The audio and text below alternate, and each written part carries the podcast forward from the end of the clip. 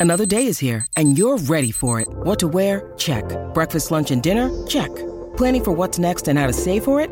That's where Bank of America can help. For your financial to-dos, Bank of America has experts ready to help get you closer to your goals. Get started at one of our local financial centers or 24-7 in our mobile banking app.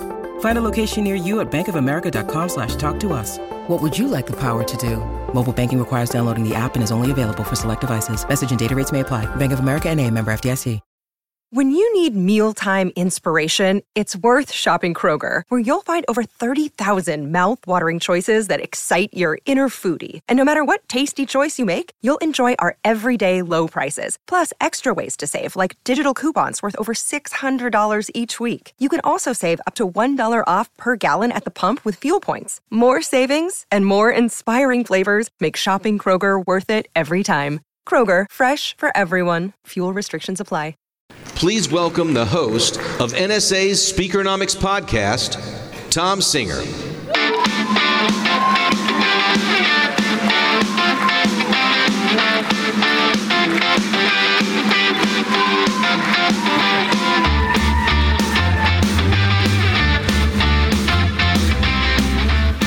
Live from the Gaylord Opry Hotel, this is Speakernomics. We're recording this live at Influence 2022, and today's topic for all the speakers who are live in the ballroom, and for those of you who are listening to this on the podcast, today we're going to talk about how to work with speakers bureaus. Ooh, silence. That's and we are joined by Gail Davis. She is the founder and president of GDA Speakers. We have Sean Hanks. He is the CEO of Premier Speakers Bureau. And Tim Matthey, senior partner at Speak Inc. All right, everybody, let's get started. What are the three tips for speakers on how to work with speakers bureaus? Don't call us, we'll call you.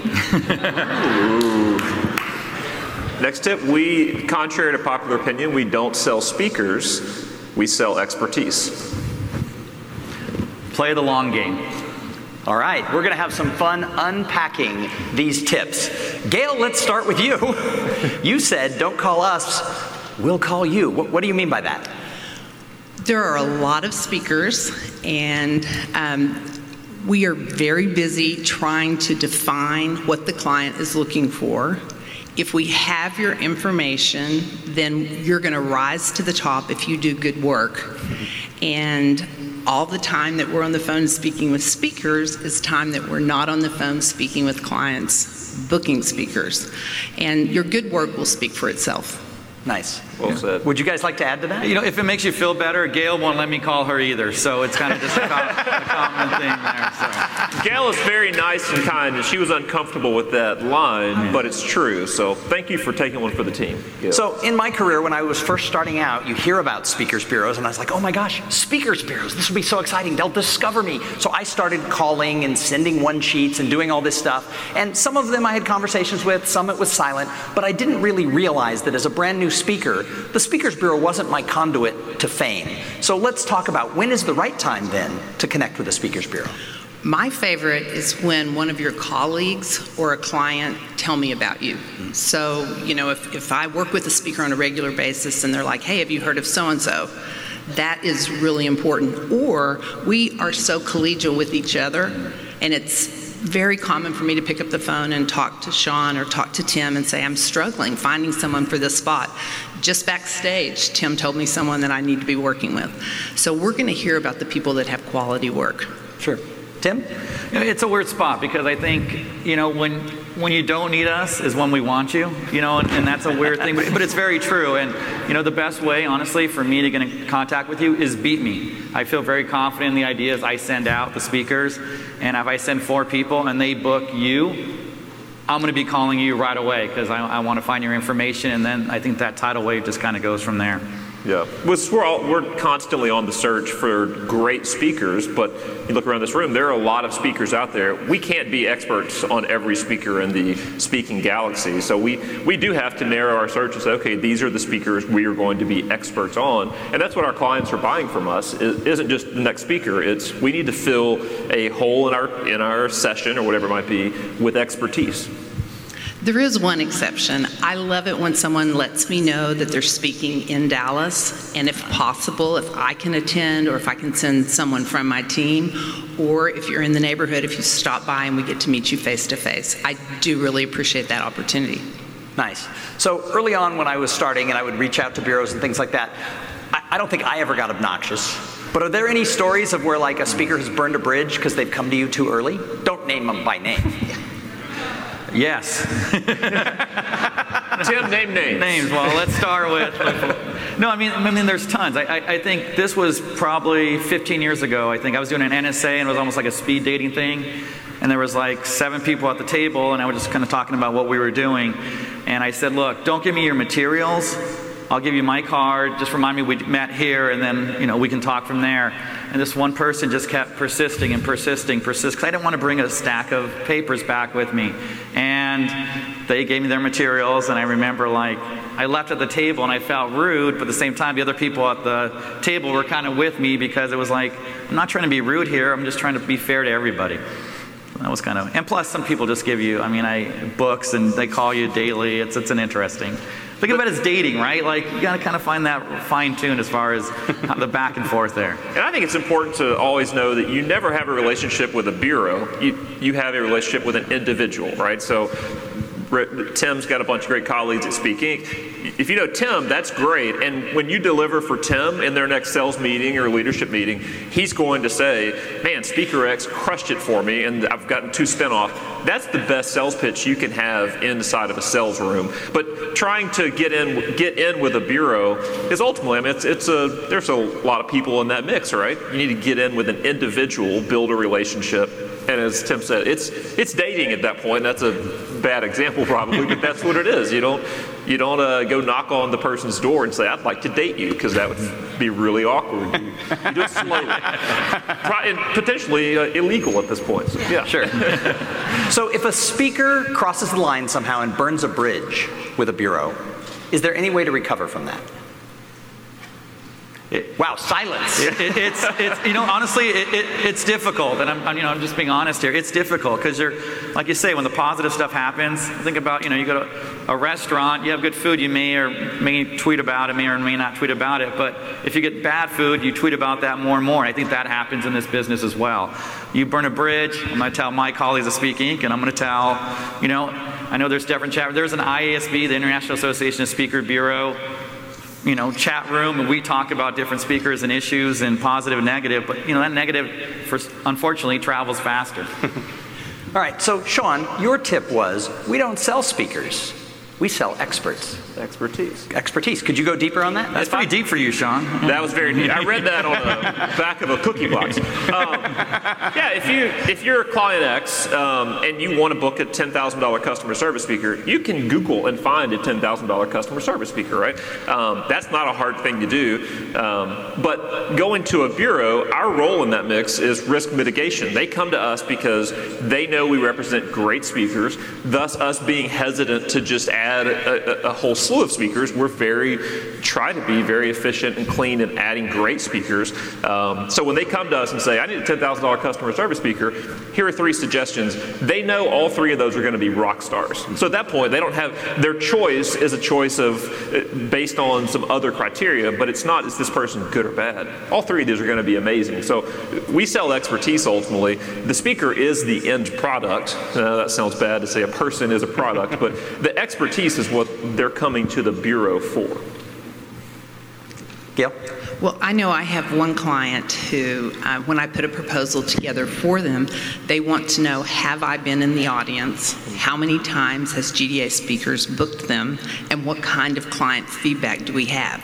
So that's another reason that you try to keep the, the number of speakers you're working with reasonable. So sometimes the client will be interested in someone and I can't answer any of those questions, yes. And that's when I'll pick up the phone and call Sean or I'll call Tim and, and then I'll speak, I'll offer their expertise to my client. Tim?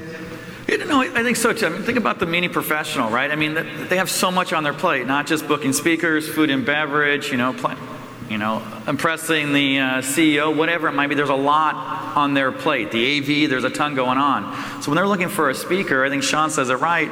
You can go on a website and find a $10,000 customer service speaker. Our job is to make it quick, efficient, and make them look like a hero. And I think the expertise is there as far as how we go about that. So, what are some ways you identify, besides seeing them speak, what are some ways you identify expertise? So, is it uh, having an advanced degree? Does the CSP come into play? If they're a member of the Speaker Hall of Fame, does that come into play? I was at the CSP breakfast yesterday, and um, it will come into play for me now because I understand it better and I understand the process that you go through. I know when I started my bureau, I played heavily on being a member of IASB, and I would explain it that it is our industry. Um, association. And if you didn't work with me, just be sure you worked with someone that was a member of IASB because of the requirements to become a member. And I think maybe there could be a better job of explaining exactly the CSP and how you qualify for it and the limited number of people who have it. So it will make a difference to me now. Good. Well, I have the CSP. So thank, thank you. you. Oh, so good. Any, anybody else on, on credentialing or maybe about writing a book? What, what, what adds to expertise? Yeah, I, I, always say a book is, and this sounds a bit snarky, a book is by far the best calling card or business card you're ever going to have, right? The reality is, if you hand out 20 books, 19 people may not read that book but they have a book on laying on their desk because books are hard to throw away, right? Has your face on it, and it literally says, "I'm an expert on this thing." So a book is a great entry point as you ascend the speaker ladder. It's definitely a, one of those rungs that you, you have to climb. I'm going to disagree with Sean. For, for me, I, I, don't care if you have a book or not. Um, it doesn't mean you could speak. It means you could be a good writer, but it doesn't necessarily mean you're a great speaker. I mean, at the end of the day, you have that it factor. That to me is, I don't care what your degrees are, to me is if you're on stage and you're able to deliver, you have that factor. I can't define it. I've been asked a million times. I don't know what it is, but when you see it, you know, you know what it is. So to me, a book helps with the credentials, but to me, it doesn't mean you're going to be a great speaker. So, what can speakers do to not necessarily prove, but show they have expertise to catch your eye? Because lots of speakers cross your paths. Is there anything we can do to stand out? Well, I'll harken back to something Gail mentioned earlier. We add speakers in two ways we either a, a, a, trusted speaker, someone we represent, says you have to check this person out. I probably once a month we'll get our most booked speaker in the last 12 months was the product of a text a year and a half ago from another speaker, a guy named John, texted me and said, "This guy's amazing." And John's a very confident guy, and he said, "This dude's better than me," which for me meant, "Wow, okay," because speakers don't say that very often, right? so I, I reached out to him, and that became a great relationship. Our client base really aligned well with what he wanted to do. So there, there's still some work to be done there. Or, as Tim said earlier, if we lose business to you several times, that's the market qualifying you as a great speaker. And honestly, we don't have to do as much work at that point. We know that you're great because our clients are booking you. And even our best clients will say, well, we always work with you, but this one time my CEO saw this person, I'm going to book this speaker. So those are two ways that you're qualified I guess, pre-qualified at that point because you've been given a, a thumbs up from sure. another person. Sure. So if someone is a new speaker, they, they just decided, I want to do this industry, and they spent the money, they came to NSA, what advice would you have for them to position themselves for the long run, which will lead us, of course, to, to your tip is play the long game. What advice do you have to set up that expertise early so that when you get recognized, you have the right boxes checked? I think it's do good work because it will, the word will spread. And so just hone your craft and every time, you know, be gracious on site. Word travels really fast. I'm a former event planner. I worked 20 years for a large corporation doing events. And the way you are on stage and the way you are off stage really does matter. Hmm. That's, that's a good tip. You know, Anything else? I think just when you're ready to approach a bureau, be ready. I think sometimes you come too early or late. There's never you never get a second, first chance. You know, so I think be ready. And I know you know, it's a Jim Collins, right? Good is the enemy of great. Great. Is that right? I said that right? Yeah, that's yeah. right. Good is the enemy of great. And you know, but I mean, it's okay to be good, but there's a lot of speakers in here. There's a lot of speakers who aren't in this room. You know, be great, be great. And I know that's hard, but that's what really what we're looking for. And be great off stage, as Yeah. Gail referenced. It, if you're a professional speaker and the client tells you you're the best speaker we've ever had when you walk off stage, that's what they paid you to do. So that, good job, but that's not the bar to excel from. It's be awesome off stage, have a great press kit, make their life really easy. That's the stuff we hear from event planners. Like we, we hear if a speaker's bad, like they call us on our cell phone that night. That's not a good call.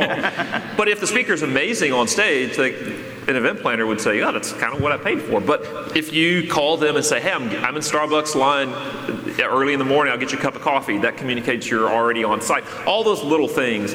That's what event planners sit around the bar and talk about later on. Of you made an impact on them. You made their life easier. Back to what Tim said earlier. And, and you know, on that note too, I mean, like we said, event planners, they have their own chat rooms. They talk to each other too. So it could be person A was great on stage, but you don't want that. But they were great on stage and right, and they talk about that stuff, and that goes a long way as far as you know your reputation. So, Tim, your tip was play the long game. So, let's start dissecting that one. What do you mean? No, look, I mean, think it, you can be a speaker for a long time, and it goes back to being great. I think it's hard to be a great speaker for a long time. You know, so I just think when you think about, you know, you're doing your website, think of a long-term play. Maybe when you're thinking about doing a social media post, think of a long-term play, right? When you're, you know, when you're doing a new topic, it's all long-term. I think if you think short-term, you're going to be in, in this industry successfully very short. Everything needs to be long, and I think we learned that after COVID. You know, doing the right thing. Those who did really came out of that, I think, in a very strong way. Yeah. I, it, the COVID element, there were probably two or three speakers who did not, not to start with the negative example. And that circulated amongst our staff. We have nine agents, and you better believe our, we had a Slack channel that said people that are doing it wrong. It had a different title on it, but that's what it meant. Um, but there were, there were probably a hundred speakers who early on in the process, we all got on a group call and just said, this is going to suck for the next 6, 12, 18 months. And we didn't know at the time, but those partnerships we have now, those speakers get pitched and booked more now because our agents just fell in love with them again because they said, like, we're, we're just all in this together. I mean, literally, our industry is an existential moment. Will we exist in a year? That made a huge difference. Eh, So that was the crucible moment, but every day is one of those. Next Tuesday is a smaller version of that. If you're at odds with a bureau, like call them up and figure out what is a mutually beneficial outcome versus kind of digging your heels in the sand. And they should do the same also. That should be expected. It's a two-way street. I, I agree. I was very moved by the number of speakers that would call me during the pandemic to check in. I mean, they were going through the same thing, but they were like, What can I do to help? I want you to be standing on the other side. And I just, people were so gracious and so kind. And so I was uncomfortable with that tip. But uh, a little bit of it is I am so obligated to the people who were so kind to me and helped me get through the pandemic that I really want to take care of them before I start expanding and looking for a lot of new people. I have a great loyalty. So you've all been in the business a long time, and in the 13 years I've been in this business, there are some people who appear and they're working everywhere. They're, they're like, you know, boom, and then two years later, you never see them again. They don't come back to NSA, you don't run across them at other conferences. And then there's other people who have been speaking on stages all over the world for 40 plus years. What's the delta in that from being a flash in the pan to having a consistent career? You know, they say, do what you love and the money will follow. And I think, you know, a passionate speaker, and I'm not talking about a passionate style necessarily, but someone who believes in their work and does it for a love because they're really passionate about it, I think that's what's going to last and create the long game. Mm-hmm. Yeah, I always make a joke. There's two ways to become a speaker work really, really hard for decades, or crash a commercial airliner into the Hudson River. and they're both they're both proven they're both proven models like they work one's worked once one's worked thousands and thousands of times but the speakers that are that pop into the kind of the public conscience quickly because one thing happened um, they have the advantage that you guys work and we work hard to put speakers in front of. They have the advantage of they're in front of everyone automatically. That doesn't necessarily mean that they have much to say long term, right? So professional speakers, what you guys do, is you're reinventing your content. So if you're if you're sharing the same content five years from now, that's a problem. You'll probably want to be one of those people who fade. But as Gail said, if you love it, you're not going to be talking about the same content five years from now because you love it and you've evolved as a person and in your life, your married life, your family life, all those things. you have become a different person and you're speaking from a different place. So, Sean, before we go to Tim to answer that question, you talked about if you're talking about the same thing five years later and you haven't evolved in the speech, how often should be should speakers be at least tweaking part of the, the presentation or revamping everything they talk about? Well, that's the million dollar question. I, I say watch every watch a video every time after you speak, and you know you've got I call them the fastballs. You know you have this story that when you're losing the room, man, I can tell the story, and everybody's going to cry, they're going to laugh. Um, that's great. If you're using the same fastball five years from now, that's the problem because the room, the Eagles can play the same hits every night. People want that. They don't necessarily want you to play the same hits five years from now, right? Um, so that that's it. it. As you watch yourself, comedians do that a lot. They watch themselves and they kind of pull jokes out, add new jokes in. Um, and I get it, that's tough because part of what you've built is, man, I've got these fastballs that I know I can kill with every time. You just got to constantly be building new fastballs to be able to pitch them when you need them. I, think it's a lot what we learned from Jess Petty yesterday, right? Ego humility. I think speakers who are in the great for a long time, they keep their ego in check. That sometimes to be hard to do when, you know, I'm doing 100 dates. I gotta go to Hawaii again. You know, I think it's like, ah, you know. But I think staying humble and getting the job done. I think, and I think COVID helped with that, right? And we're off stages for a couple years. There's an energy that came back. We didn't take it for granted as far as the work we're doing. But I think, you know, however you do with your ego, is it mastermind groups, is it your family? Keep that ego in check continue to reinvent and learn. Learn. If you stop learning and you're just satisfied, you know, kind of how Sean said, with what you're doing, that's not going to help. But just keep learning and reinventing, and I think you can stay on those stages. You know, when you have it, you have it. People want to hear it. Awesome. Well, before we wrap up, I want each of you to share one tip with our live ballroom audience and the people who are listening to this episode of Speakernomics. What's one thing we haven't covered that you, as an executive in a speakers bureau, just wish every speaker knew? Tim, we'll start with you. Yeah.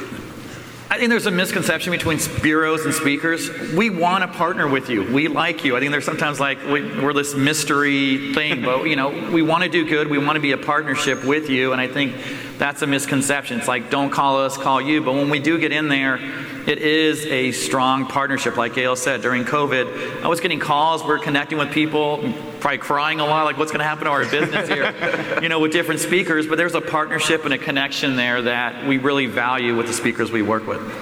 I was that person crying when I called. but after, after the tenth call, I got yeah, a little tired of it. well, first I would say these, these, are awesome people on stage. Gail is uh, an icon in our industry, and Tim is as well. Um, there's a lot of knowledge in the Speakers Bureau world, and it, it, it does feel at times like there's an adversarial element, almost like the don't call us, we'll call you. That that's not an adversarial thing. That really is a time management and a, a, workload management thing. Even with that approach, I mean, we we kind of say, and I think Gail and Tim would echo it. We kind of have a standoff, like we're not accepting new speakers. Wink, wink. We are when they're great, right? Um, but we probably, I probably still get four to five emails a day, two or three voicemails, and then two or three book packets per day. So that's you know, do the math out. We could hire a part timer just to go through that and respond politely with a no thank you, right? We don't want that to be adversarial. And once we do establish that connection with you, we are there to represent you. We provide services to you. So you didn't need an attorney when you didn't have anything to protect. You didn't need a CPA when you didn't have any money. Um, you, speakers bureaus, you're buying services from us through commission. So view it that way.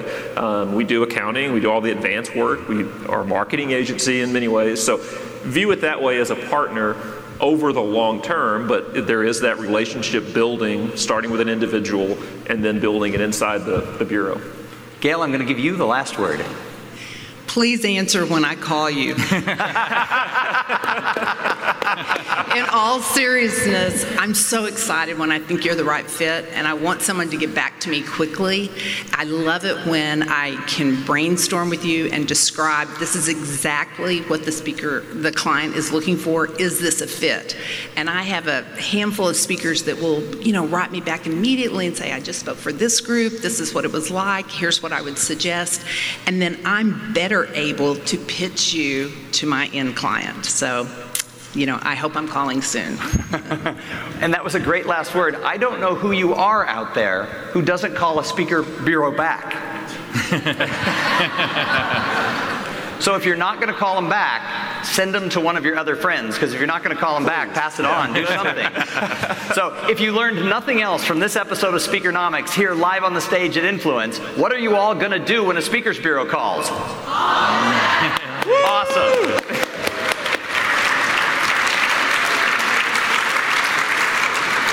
Gail, Sean, Tim, thank you so much for being guests here on Speakernomics and sharing with everyone at Influence. Thank you very much. Thank, you. guys. This this has been a special live episode of Speakernomics, the podcast about building a better business and becoming a better speaker. These three will all be doing a breakout session at 2 o'clock where they're going to dive deeper into this whole world of speakers bureaus. So if you're live at Influence at 2 o'clock, that's one of your breakout options.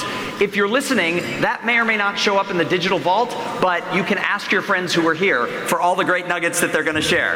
And then finally, tune in every single week to Speakernomics, where you're going to get more ideas, more thoughts, and actionable information on how to build your business as a speaker. And always remember the motto of this podcast speak, get paid, repeat.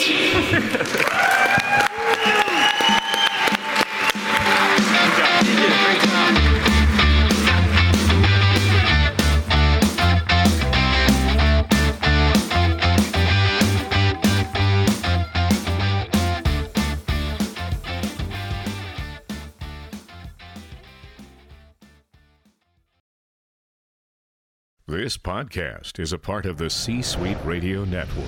For more top business podcasts, visit c-suiteradio.com.